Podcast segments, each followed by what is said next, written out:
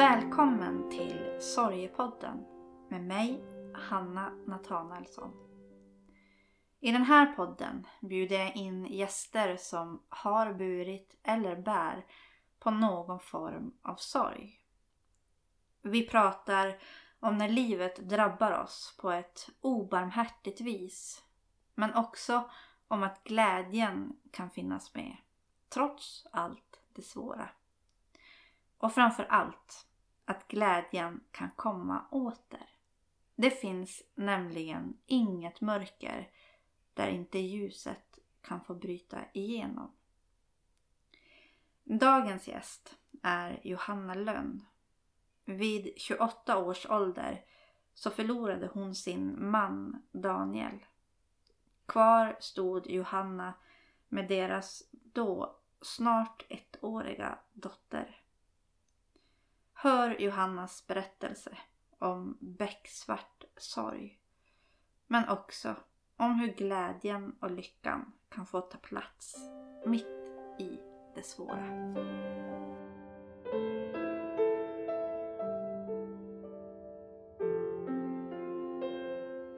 Då vill jag välkomna Johanna Lönn till Sorgepodden. Tack så mycket. Jag vill börja med att säga tack så hemskt mycket för att du är här och för att du vill berätta din historia för oss. Det ska bli spännande. Ja, väldigt fint. Jag Mm. förstår att det inte är en självklarhet för alla men jag är jättetacksam att du, att du vill göra det i alla fall. Ja, men eh, utan att gå händelserna i förväg så kände jag tidigt att, man ville, att jag ville dela med mig om de upplevelser som jag har haft för att kunna hjälpa andra. Eh, Så det är en viktig del genom livet. Och jag tror verkligen det. Att det, att det verkligen kan få, få hjälpa människor. Mm. Att få, få lyssna till din, även om den är väldigt svår, eh, men att ändå få, få höra till, till din berättelse.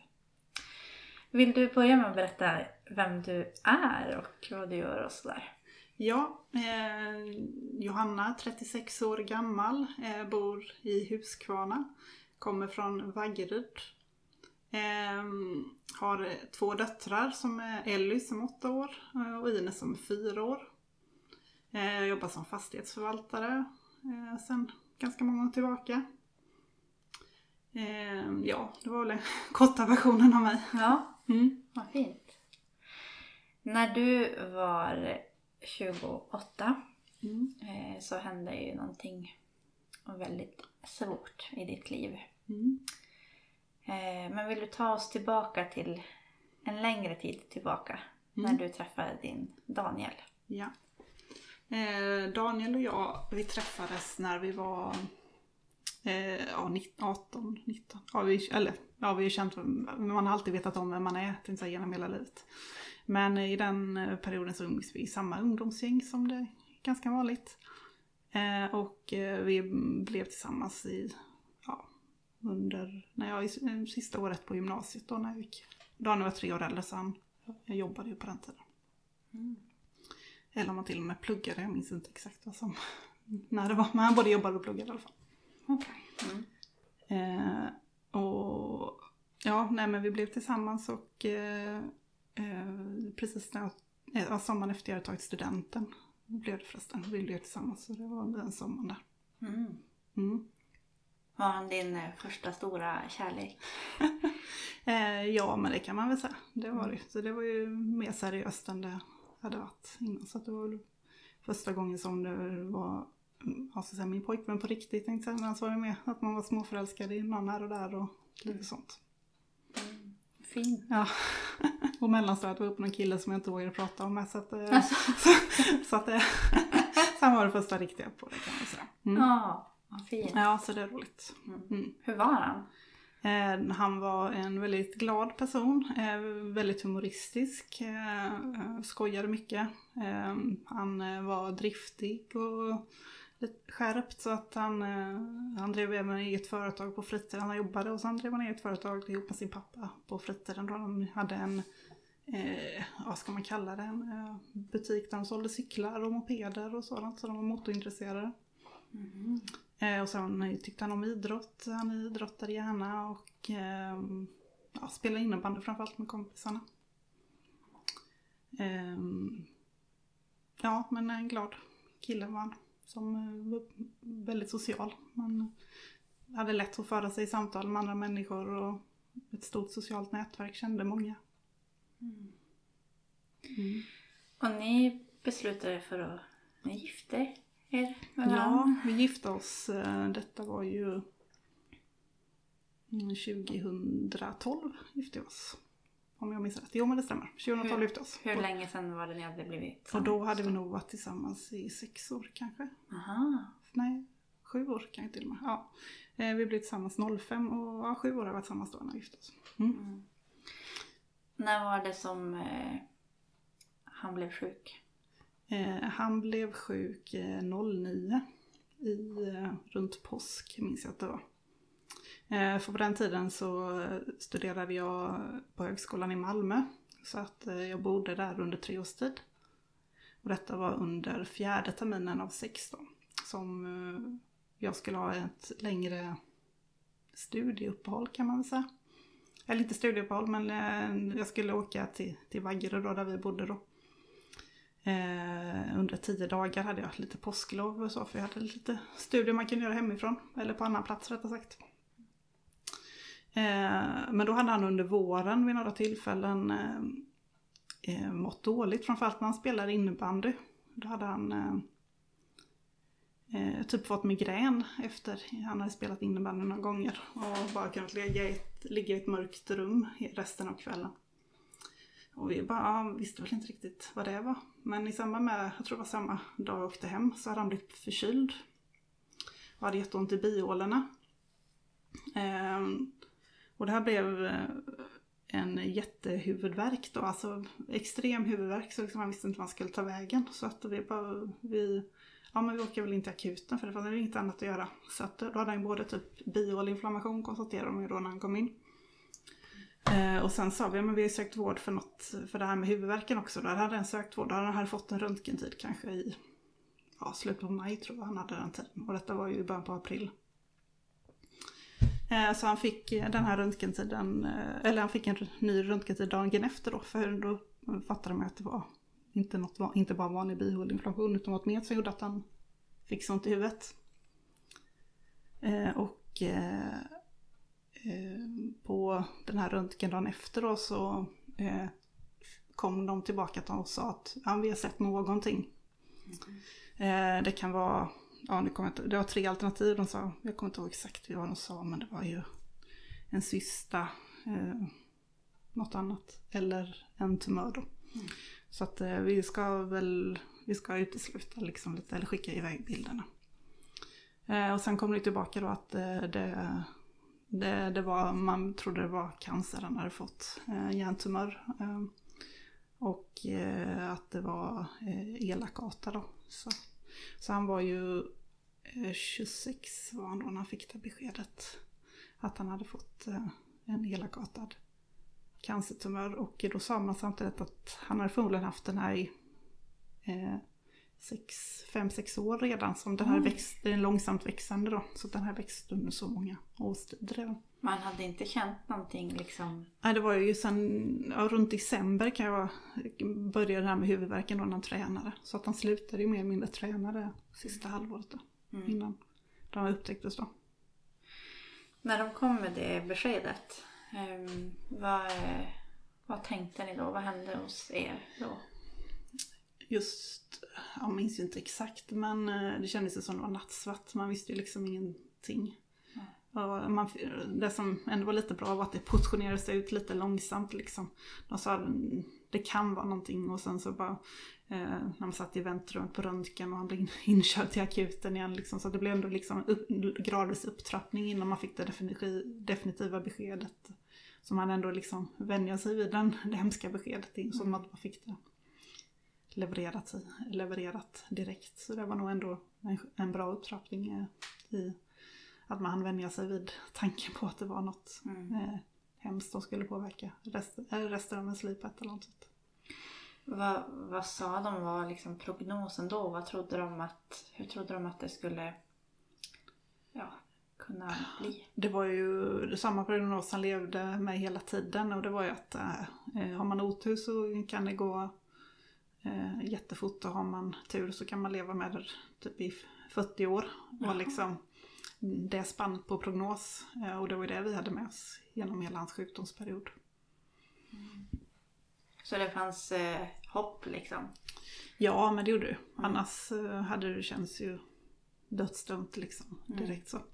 Men jag tror inte vi fick besked på exakt vad det var för typ av tumör och de grejerna förrän efter han hade opererats. Mhm. Och det blev ju några...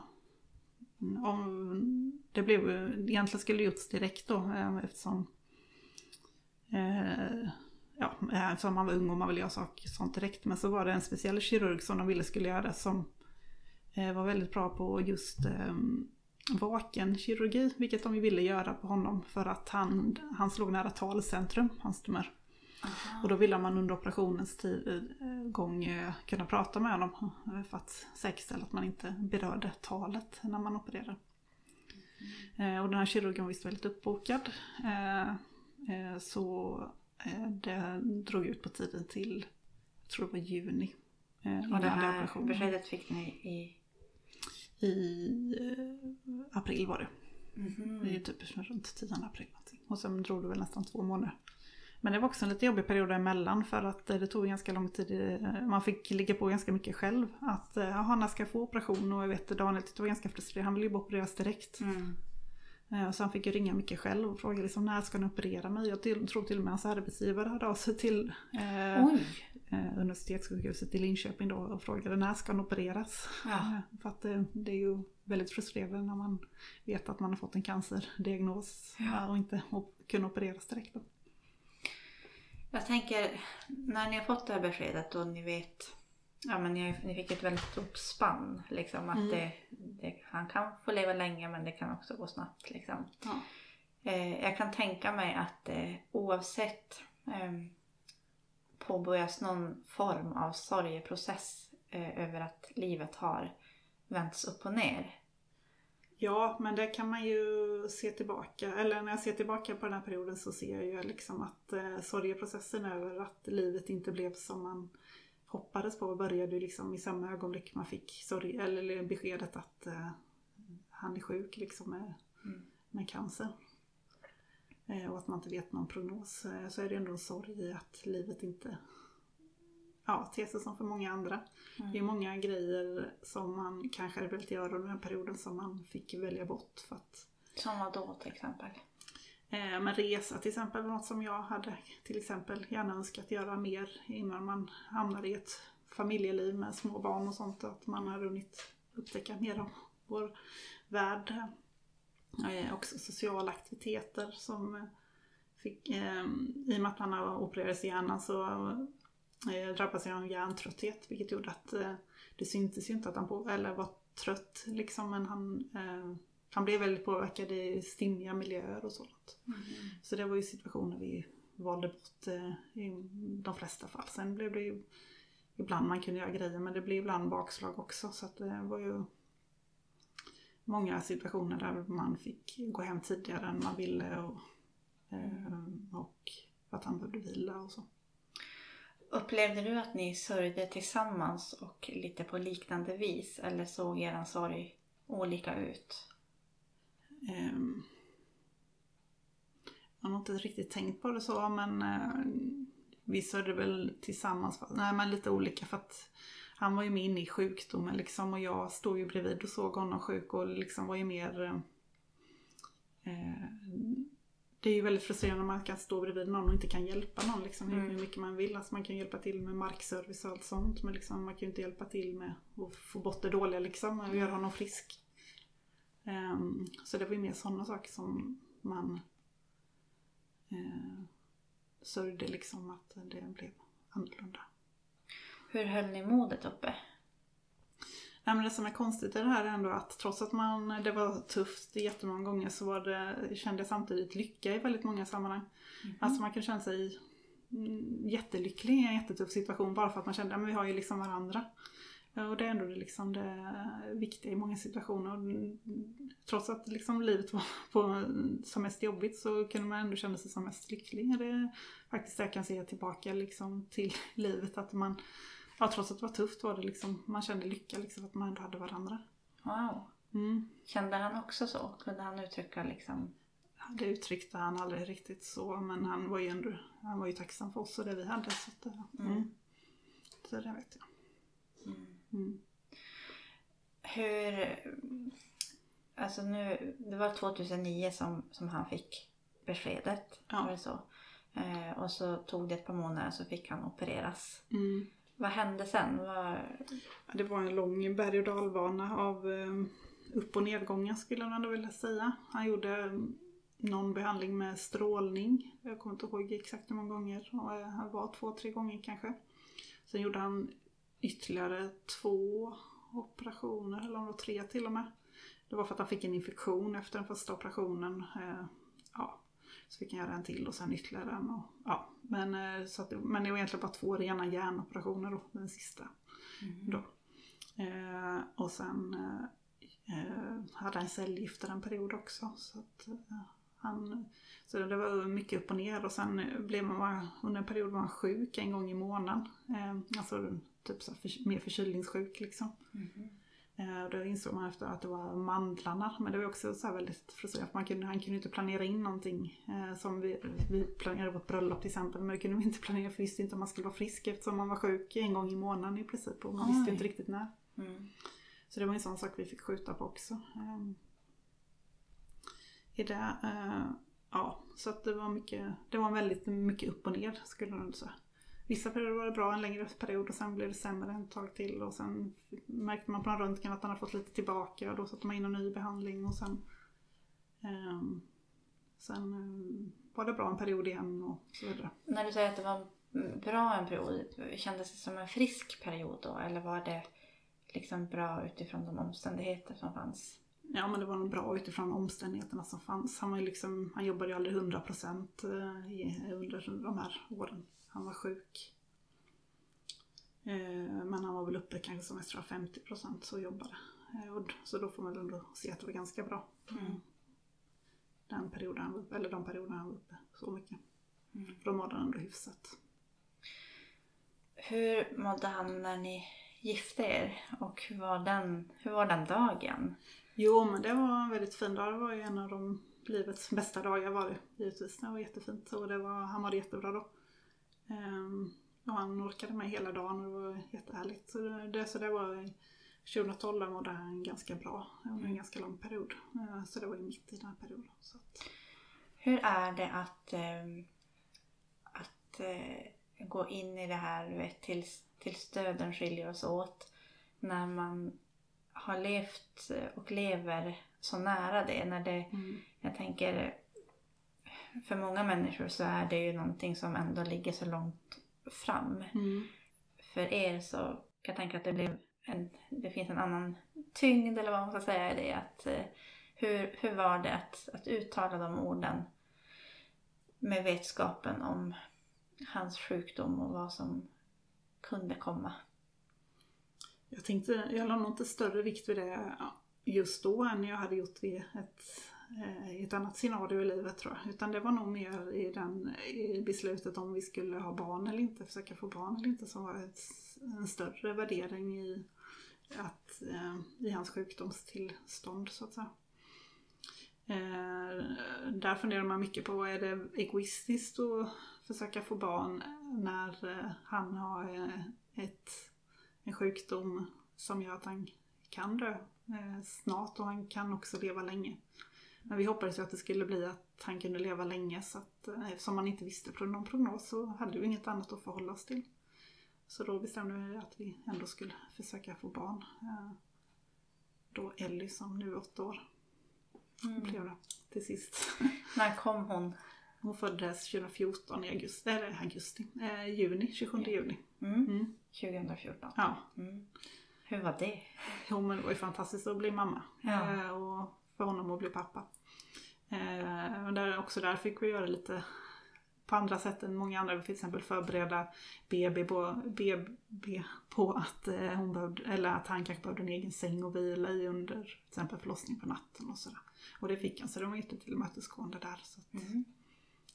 eh, nej men det var en stor upplevelse att bli förälder helt klart. Så hon är en, en blandning av oss båda. Är det så? Ja men verkligen. Hon är lite mer lik eh, Daniel när hon är allvarlig och lite mer li- lik mig när hon är glad. Och sen eh, tycker jag hon har fått våra bästa egenskaper i sitt, eh, eh, hur hon är som person. Ja, Mm. vad fint. Ja, nej, hon är social och rolig och glad och ja, Ja. härlig. Mm. Mm. Hur, vad var han i för, för skick då, liksom när ni, när, när ni fick henne? Ja men då var han i en ganska bra skick tycker jag. Ehm, han mådde ganska bra helt enkelt.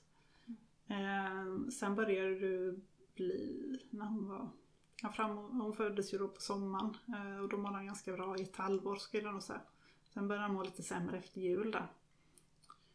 Det kanske till och med var så att i december gjorde han en röntgen till och då såg man att det hade börjat växa igen. Och sen skulle, gjorde han en ny operation i Linköping då, den andra hjärnoperationen han i, eh, i eh, januari. Eh, och tidigare har han haft en hjärncancer då som heter gliom. Eh, niv, nivå 2 tänkte jag säga då. Då är det, betyder att det är långsamt växande. Mm. Eh, men nu upptäckte man då vid den här operationen att eh, det hade bytt eh, till en 3 eller 4 då som betyder att de är snabbväxande. Och har man en 3 eller 4 så är det ju mer eller mindre kött konstaterar man ju då. För de är så snabbväxande och svåra att hantera liksom. Då, då växer de ju snabbt.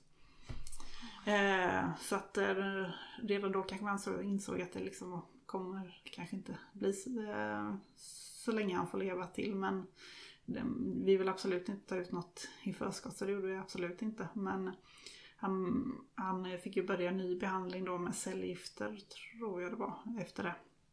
Då testade han en ny form som kunde gå upp till hjärnan för hon så, alla cellgifter funkar ju inte på hjärnan. Eh, Så i och med att det är det kroppen skyddar mest av allt. Mhm. Så, men denna kunde funka. Så den körde han under våren då. Men sen hade vi ett läkarbesök inbokat i, eh, ja det var det april, eller april, maj där. Jag kommer inte ihåg exakt när det var nu. Um, ehm, och då märkte jag att eh, um, han, när vi skulle gå in dit att uh, halva hans kropp hängde liksom inte riktigt med. Han liksom uh, vacklade nästan fram liksom, det gick jättelångsamt och under någon period innan där så hade han knappt velat köra bil och sådär. Och, jag kanske blundrade lite och ville inte förstå liksom att det hade blivit sämre då. Eller riktigt dåligt om andra ord. Mhm. Men sen var det som att när läkaren då gav honom beskedet på den röntgen eh, som han hade gjort tidigare. När han hade stapplat in där på sjukhuset eh, var, då sa han att eh, det finns ingenting vi kan göra med. Och då, då, då förstod man, jaha, eh, då finns det inget mer. Eh, och de skulle vårda honom palliativt var ju beskedet då. Eh, och då var det som att trycka på en knapp. Då liksom släppte ju Daniel allt som han förmodligen höll tillbaka då för mig för att visa att han förmodligen var, piggare än han egentligen var.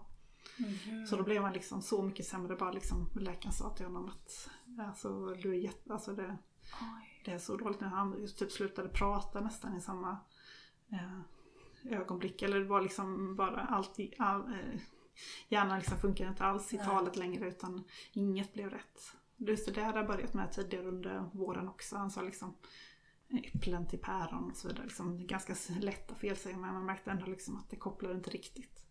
Mm. Ehm, och det blev ju ännu mer påtagligt då efter det här. Och knappt, eh, ja men det är knappt för ett vanligt samtal längre. Så det var jättetufft. Eh, I och med att han blev så dålig direkt.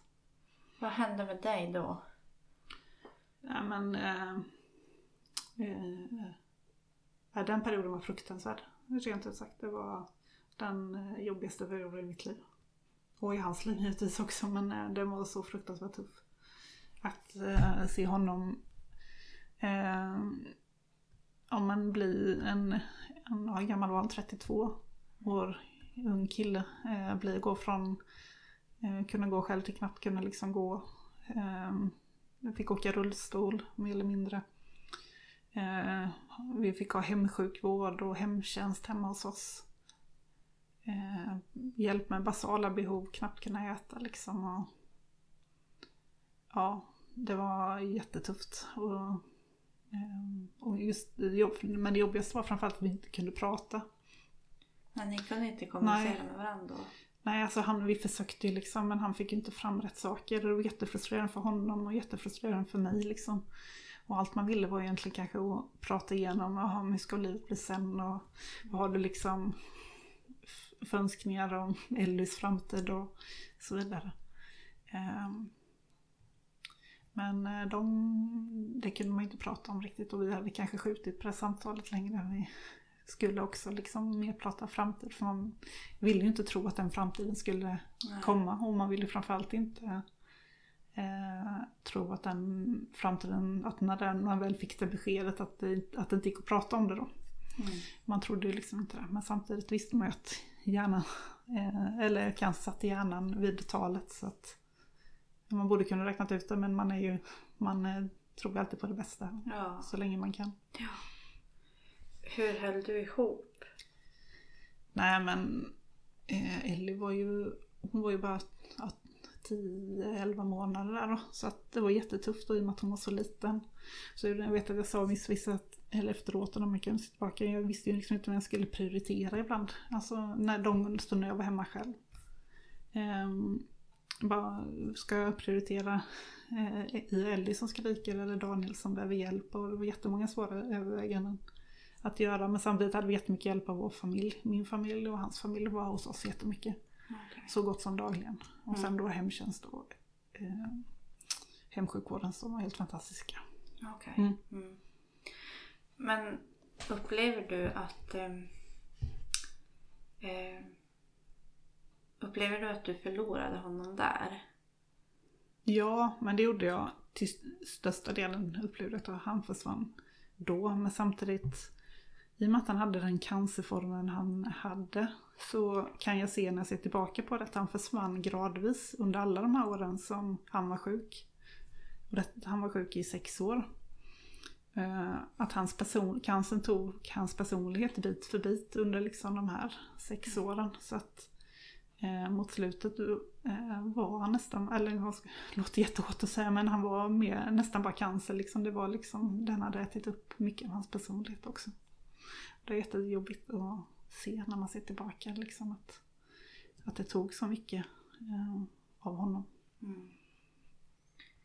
Jag tänker det, det låter som ett, en, en sån fruktansvärd mardröm för, för vilket håll man än går åt så, så blir det inte bra. Liksom. Ja. Alltså att, att det finns ingen, ingen utväg som känns som känns rätt. Nej, Nej men det, han, han eh, vårdades palliativt i sex veckor. Eh, och det, där mot slutet så började jag prata med hemsjukvården till exempel om att det var så jobbigt att vara hemma med Ellie då och honom att det, det var jättetufft att om man kanske skulle liksom typ åka, bo, bo på Ekhagens gästhem eller något liknande. Mm. Men eh, där han inte bli det utan han eh, avled hemma typ dagen efter jag hade sagt det eller börjat prata om det. Så att eh, det gick så fort på slutet sen att...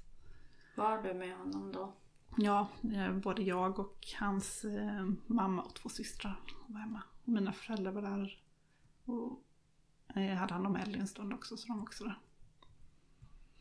Men han hade somnat till där på eftermiddagen och sen så eh, tog han sitt sista andetag på, vid halv åtta tiden på kvällen sen gick jättefort de sista timmarna. Så att, eh, men det var ändå skönt för honom att det fick gå snabbt där, för den, han led verkligen i av detta. Eh, ja, det var fruktansvärt för honom. För han, var han liksom vid medvetande hela tiden? Ja, fram tills de sista fem, sex timmarna var det. Okay. Mm, han var vaken på förmiddagen. Det var inte så att ibland kan man ju, när min min farmor gick bort till exempel för eh, ja, nu är det 20 år sedan. Men då vet jag att hon var, sov ju nästan två veckor kanske. Mm. Mer eller mindre innan hon gick bort. Men det var ju det var ju inte alls på detta sättet. Det var väldigt snabbt förlopp jämförelsevis. Hur... eh, Hur orkade du vara i detta? Hur kunde du liksom... Men det är ju tack vare Ellie. Eh, alltså jag, det, fan- jag kunde inte ligga, när han väl dog så fanns, jag kunde inte ligga kvar i sängen för hon behövde ju omsorg. Så att hon var ju den som fick upp henne om morgnarna och såg till att man fortsatte livet. Mm. Det var inget alternativ att bara gå ner sig. Fick ni något... Fick ni något farväl? Liksom något, jag tänker här att han slutade prata. Fanns det någonting som du ändå kände blev att ni fick kontakt eller att någonting fick du säga liksom?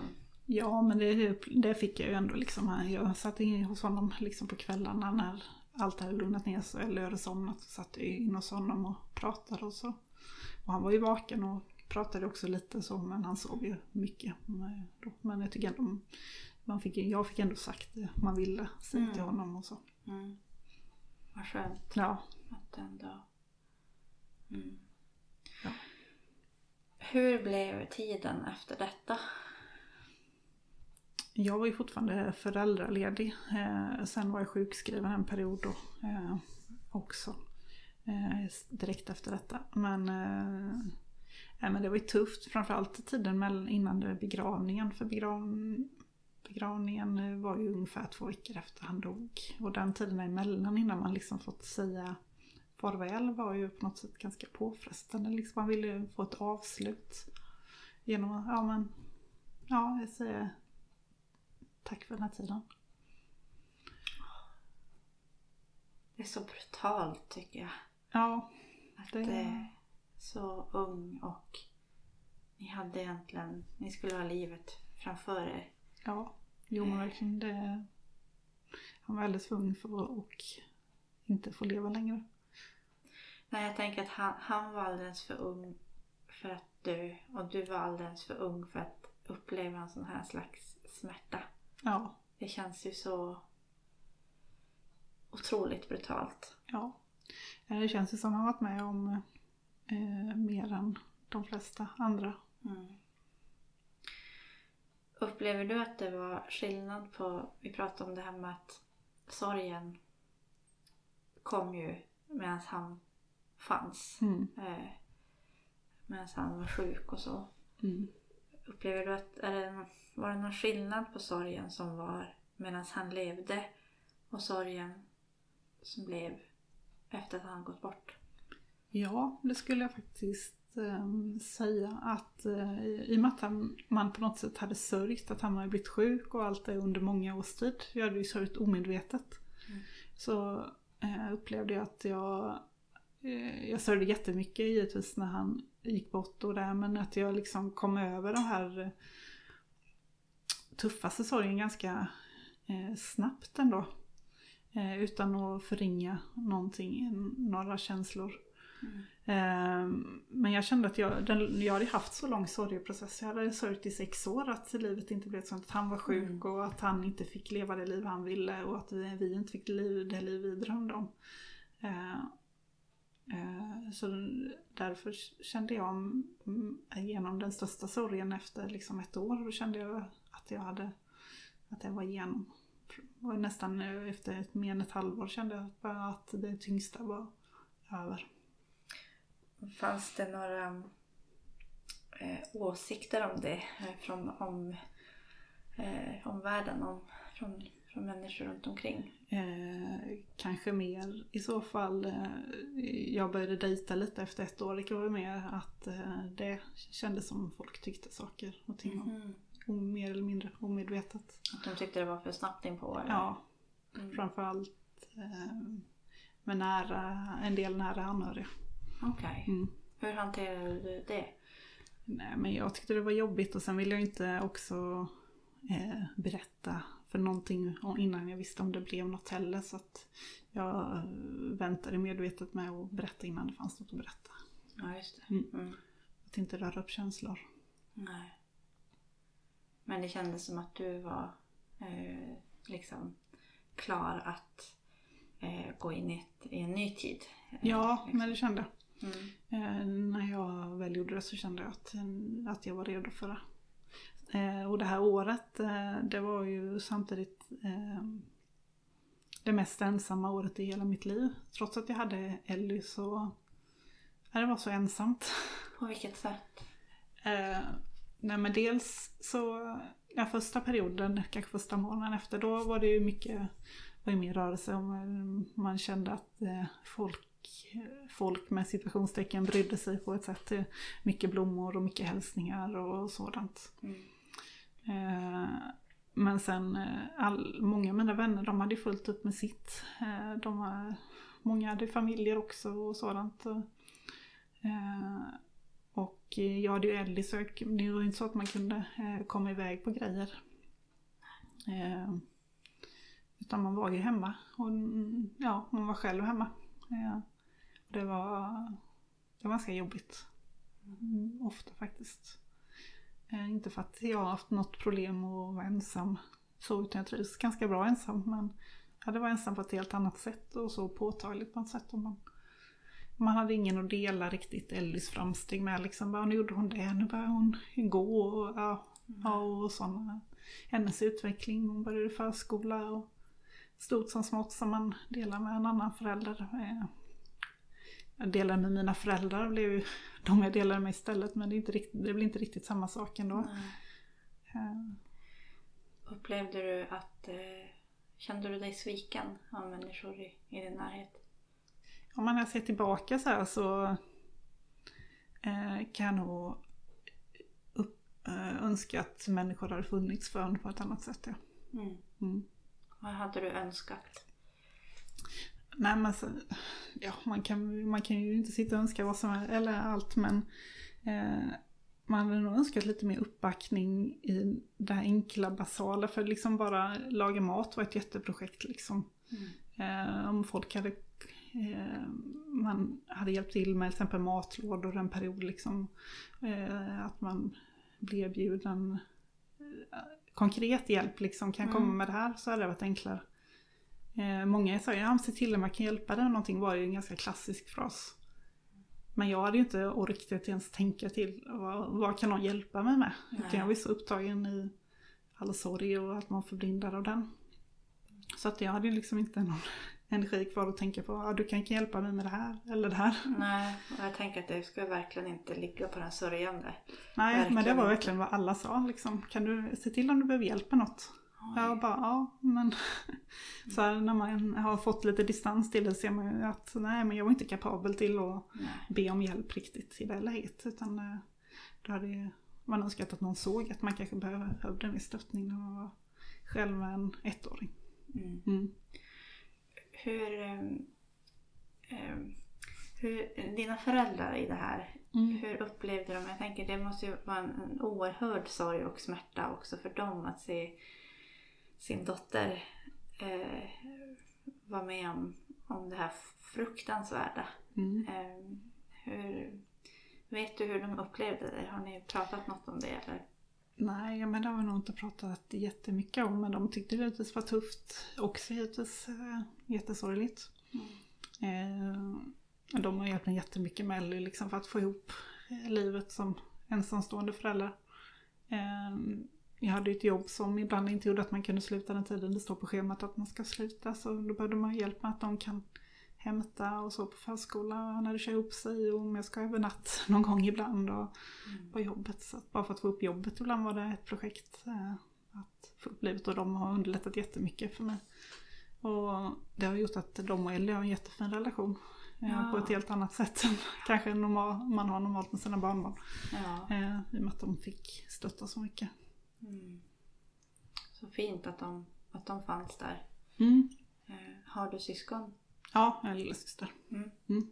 Finns någon i närheten eller? Eh, Frida hon bor, hon bor jag minns inte om hon bodde i Hildestorp redan då men det är, ju- ja, hon bodde tre, fyra mil bort så hon hjälpte Mm. också till då. Mm. Barnvakta ibland och så. så att, okej. mm. Mm.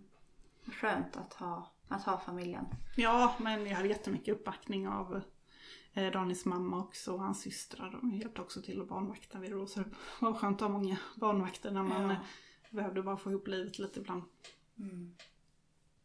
Hur, hur ser den, liksom, den kontakten eller den relationen ut med, med hans föräldrar och den familjen? Jag tänker den familjen har du varit Mm. så länge i. Ja, jo men, har jag. jo men de är jättefina och härliga så att eh, jag har god kontakt med dem fortfarande. Och vi ses och på kalas och så ses vi alltid. Eh, eh, sen blev det lite mindre kontakt kanske sen jag träffade en ny partner. Att det blev liksom inte riktigt på samma sätt som det var innan heller. Eh, för då har jag fått ytterligare en ny familj till. Som, Ja, precis. så då har man ju tre familjer vilket är jättehärligt. Så det känns ju som att Danes familj kommer ju alltid vara min familj också. Så att, Mm. och, och min nya partners familj kommer ju också, är också min familj. Ja, Mm. vad fint att Mm. du får ha liksom. Ja man ser det som ett utökat nätverk helt enkelt. En Ja. utökad familj. Men du, jag tänker det här med ehm, när, man, när man träffar en, en ny person. Mm. ehm, är det okej att sörja det som var? Ja men han har ju vetat om det hela tiden från början och det var jag tydlig med också att eh, eh, Daniel kommer ju alltid vara mitt, en del av mitt liv han kommer definitivt alltid vara en del av Ellys liv. Mm. Eh, eh, och sen finns det ju dagar som eh, jobbigare än andra, till exempel bröllopsdag och hans födelsedag och sådär. Det är alltid sådana dagar som känns lite extra. Eh, nu senast, eh, nu är det ändå sju år sedan han gick bort. Eh, det var jättetufft den dagen. Han, eh, ja, jag på hans födelsedag tror jag, eller det var dagen han dog. Jag vågar inte säga vilken det var, men det var i juni i alla fall. Han, han fyllde år i juni och han, han dog i juni. Så att, eh, ja, det var jättetufft den dagen. Jättekänslig hela dagen. Eh, och det måste det ju få vara. Men jag berättar liksom, ja nu är det den dagen idag. Så att eh, jag inkluderar Daniel i de fallen behövs också. Sen är det klart att för min eh, nya partner så kan det kännas lite olustigt ibland att det alltid är en tredje person också inblandad. Men han vet om allt och han är jättefin med Ellie också. Så Mm. de har ju en fin relation de med. Mm. Och Ellie har ju fått en, en fadersfigur i honom också även om han aldrig fullt ut kan ersätta att vara hennes pappa för det är ju Daniel. Så. Mm. Hur pratar hon om sin pappa? Eller hur, vad har ni för... Eh, Hon vet ju inte riktigt alltid märker jag att hur hon ska prata om honom. Eh, eh, ibland säger hon pappa och ibland säger hon Daniel just i benämnet om honom för att hon, i och med att hon inte riktigt har, han, hon bara, han, han dog fem dagar före hennes ettårsdag så hon, så han, eh, hon hann ju få ett, knappt ett år med honom. mm. Eh, och eh, nej men hon, eh, jag brukar säga, prata om Daniel i många sammanhang. Ehm, ja men till exempel om det spelas någon låt på radion, till exempel den här låten gillar din pappa. Eller om man äter någon viss maträtt, det här är mat du gillar din pappa. Så hon liksom hon lär känna honom på ett eller annat vis Mm. under, att han får vara en del av hennes liv även om han inte lever längre. Minns du honom eh, klart och tydligt? Eller hur, liksom nu när det har gått? Nej men det är det jag har insett lite med eh, åren här att han försvann mer och mer under den här sjukdomsperioden. Vi var tillsammans i tio år. Eh, och han var sjuk sex av dem då. Att, eh, han, han försvann under mer och mer av hans person, försvann under de här åren. Så därför har jag ibland också lite svårt att minnas fullt ut hur han var, alltid i alla situationer. Men så tur var man filmat lite ibland, framförallt då när sen Ellie kom till världen. Han filmar ändå några situationer liksom så, så man kan se liksom eh, glimtar av den han var. Mm. Mm. Ja, för då var han, när hon föddes var han ganska liksom, Ja, det var en ganska pigg ett halvår då i alla Mm. fall. Mm. just det. Innan det gick ut för igen. Mm. Hur upplever du att ditt liv är idag? Jo, men är på en helt annan plats än det var då. Eh, kan jag i alla fall konstatera. Eh, eh, mitt liv idag är bra tycker jag. Det händer mycket, fullt fart framåt. Eh, jag har fått en till dotter, Ines, som är fyra år nu. En eh, viljestark ung dam som gör att jag blir gråhårig tidigare än jag behöver kanske. Ja, nej men hon är här fantastisk, väldigt god glad men också extremt envis. Men Ja. eh, så kanske det är lilla systersyndromet. Ja, precis. Ja. Det kan jag säga. Ja. Lilla syster. Ja. Eh, nej hon och Ellie har en jättefin relation eh, även om de som alla syskon bråkar titt som tätt och eh, skriker på varandra. Mhm. Eh, just nu delar de också rum eftersom vi håller på att bygga ett hus vilket är spännande eh, skeden i livet. Eh, och då blir det, slits det väl lite mer mellan dem men samtidigt kommer de ändå närmare varandra så det är också härligt att se. Hur förhåller du dig till... ehm, du har varit med om att det värsta har hänt liksom. Alltså Ja. du vet det här att man... Du har, du har gått igenom den mardrömmen som, som andra människor är livrädda för att, att gå igenom. Och gå igenom. Mm. Hur förhåller du dig till de människor du har i din närhet och eh, liksom, hur ser din rädsla ut idag i jämförelse med hur den såg ut innan det här hände? Man ser ju inte riktigt lika naivt på hur livet kan eh, eh, te sig så att säga. Man vet att det kan försvinna från en sekund till en annan.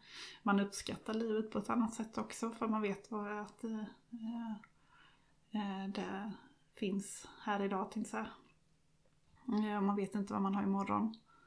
Eh, sen eh, går man givetvis inte runt och är, eh, går och tänker på det hela tiden men eh, man känner ändå en tacksamhet mer än eh, vad jag upplever att många andra människor som inte gått igenom eh, tuffa saker på det sättet eh, har gjort eh, eller gör.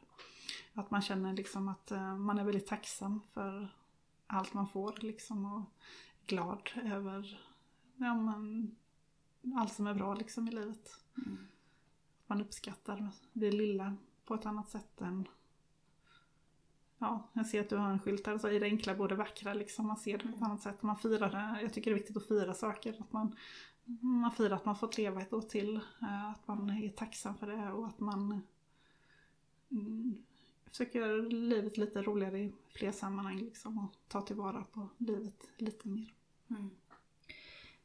Hur... ehm, när du har sett eh, den här fruktansvärda sjukdomen på nära håll. Mm. ehm, hur rädd är du eh, att det ska drabba dig eller drabba någon i din närhet? Eh, blir det...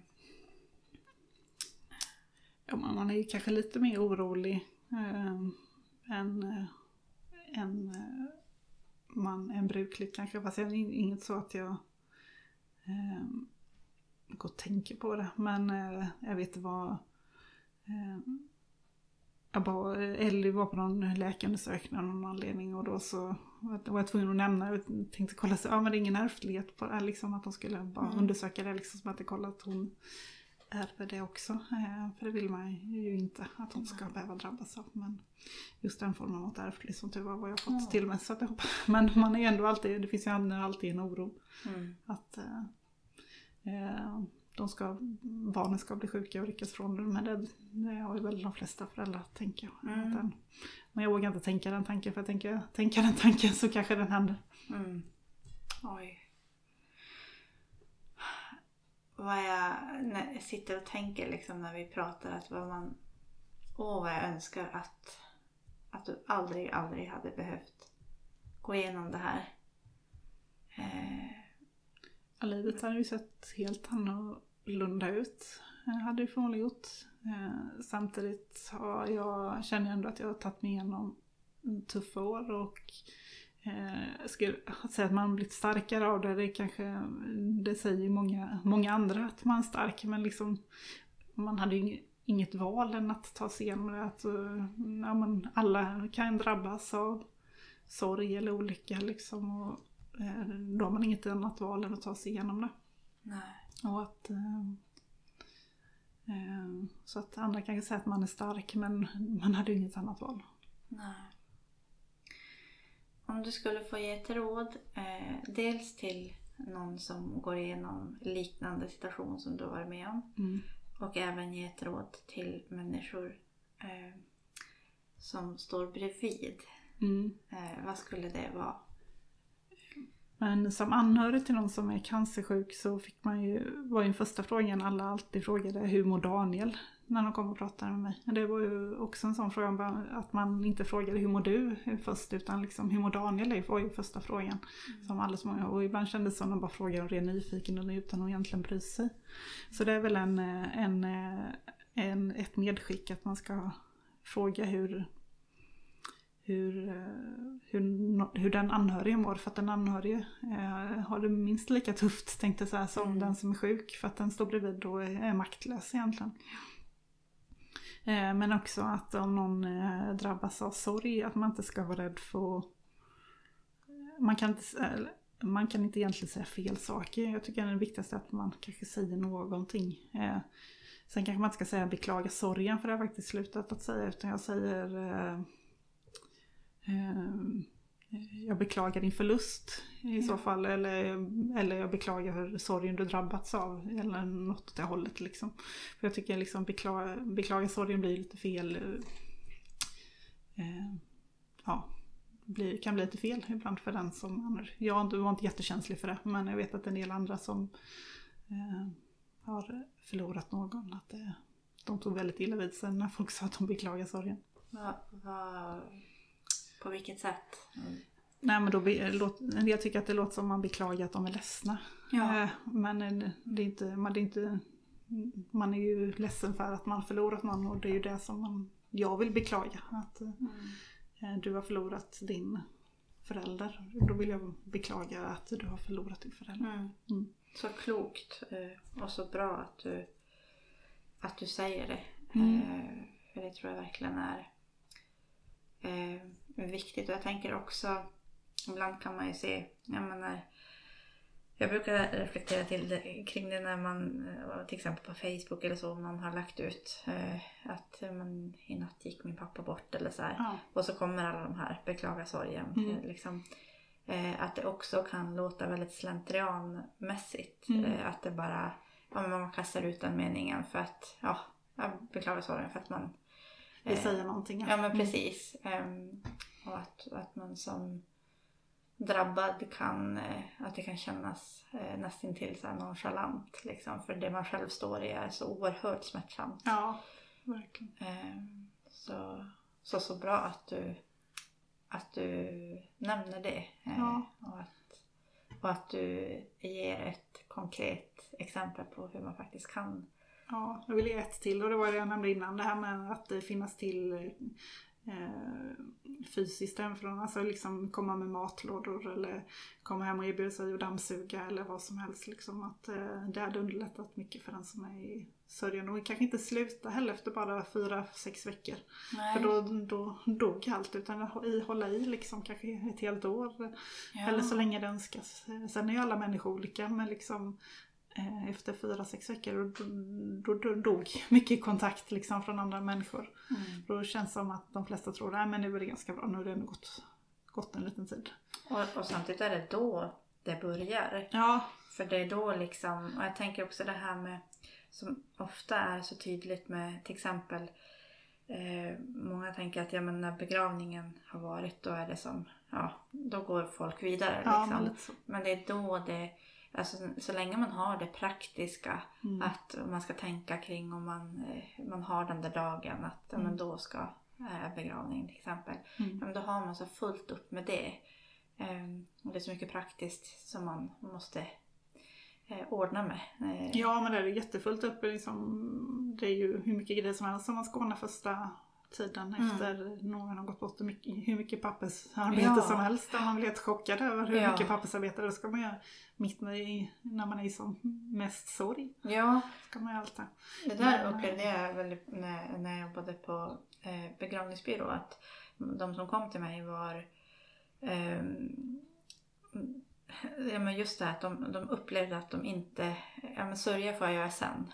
Mm. Nästan för att det var så många beslut att ta ja. eh, och så mycket att fixa och dona med. Mm. Eh, som man inte tänker på om man inte har varit med om det. Eh, att det är jättemycket att stå i. Ja, så, så som sörjande så är det ju när, när vardagen kommer. Mm. Det är verkligen då man behöver eh, att människor är ihärdiga. Ja men verkligen för att ja, då lugnade ju allt ner sig och då blev ju allt väldigt mer påtagligt och det var väl då jag började känna att man blev riktigt ensam liksom också. Mm. Får jag fråga bara det här med ensamheten. Mm. Vad, vad gjorde du med den? Vad, och vad gjorde den med dig? När man eh, eh, de första månaderna tyckte jag nog ändå när man levt i en relation så kan man tycka ett tag att det är ganska skönt liksom. Ja men nu får jag liksom bestämma själv och titta på Mm. TVn liksom. Bara sådana enkla grejer. Men det dog efter två, tre månader liksom. Då blev man liksom eh, ensam liksom. Eh, ja, man satt själv varje kväll i TV-soffan och man var själv eh, i all, alla bestyr hemma och man eh, eh, och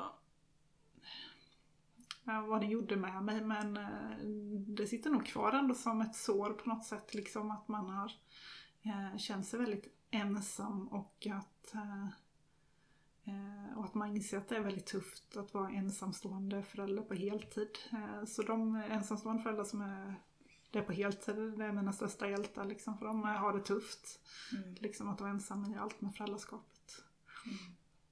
Eh, eh, jag kan inte säga mer att det var tufft och att det blev ett sår i mig på något sätt. Att man, eh, jag hanterade nog svårare, eller mm, sämre än jag trodde. Liksom. Jag trodde ändå att jag trivdes själv liksom, men nej, det var tufft. eh, Just för att, kanske förmodligen för att eh, Ellie var så liten. Och, Mm. Och att den inte var självvald. ja, Det är sån framför- ja, skillnad på eh, en, en ensamhet som man har självvalt liksom. Men när den inte är självvald så ja, gör den ju fruktansvärt ont. ja, det har du rätt i. Mm. Så fint att du... Alltså tänk att livet ändå har fått börja om. Ja, det är härligt. Det är fantastiskt. Sen förstår jag ju att det inte är... Ja. Att det, att det finns någonting i dig som, som brast och som, som, som gjorde någonting med dig. Liksom på, för livet. Jo men så är det. Det har ju påverkat en, ja, varje millimeter av ens, eh, eller ja, Mm. hela kroppen har det påverkat. Både fysiskt och psykiskt. Mm. Men, men du upplever ändå att du mår, mår bra idag. Ja, men det gör jag. Mm. Det gör jag. Jag mår bra. Det är ändå det är fantastiskt och det, det är hoppfullt, tänker Mm. jag. Det, för det du har berättat om känns otroligt. Det är nattsvart. Mm. Det ni, det ni gick igenom och som också blev din liksom, verklighet även efter att han hade gått bort. Alltså jag tänker ni gick igenom det till en början tillsammans.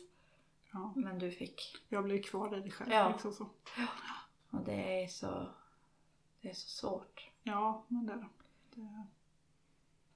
Ja, Mm. det är det. Men att det, ja, det finns hopp att livet kan få, få bli bra. Eh, Jo, men det känns ändå som livet har vänt. Mm. Mm. Så fantastiskt. Ehm, är det någonting du skulle vilja tillägga eller som du känner att vi inte har vidrört? Eh, nej, jag tycker nog vi har hunnit med mycket Mm. under den här stunden. Så att eh, det känns som vi fått, vi har fått säga det jag vill ha sagt. Mm. Mm. Jag är så otroligt tacksam att du ville ställa upp på det här. Mm. Eh, och jag eh, tror verkligen att, att det, finns människor som behöver höra detta.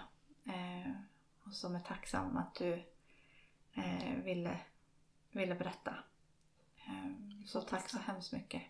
Tack själv för att jag fick komma hit och berätta. Tack.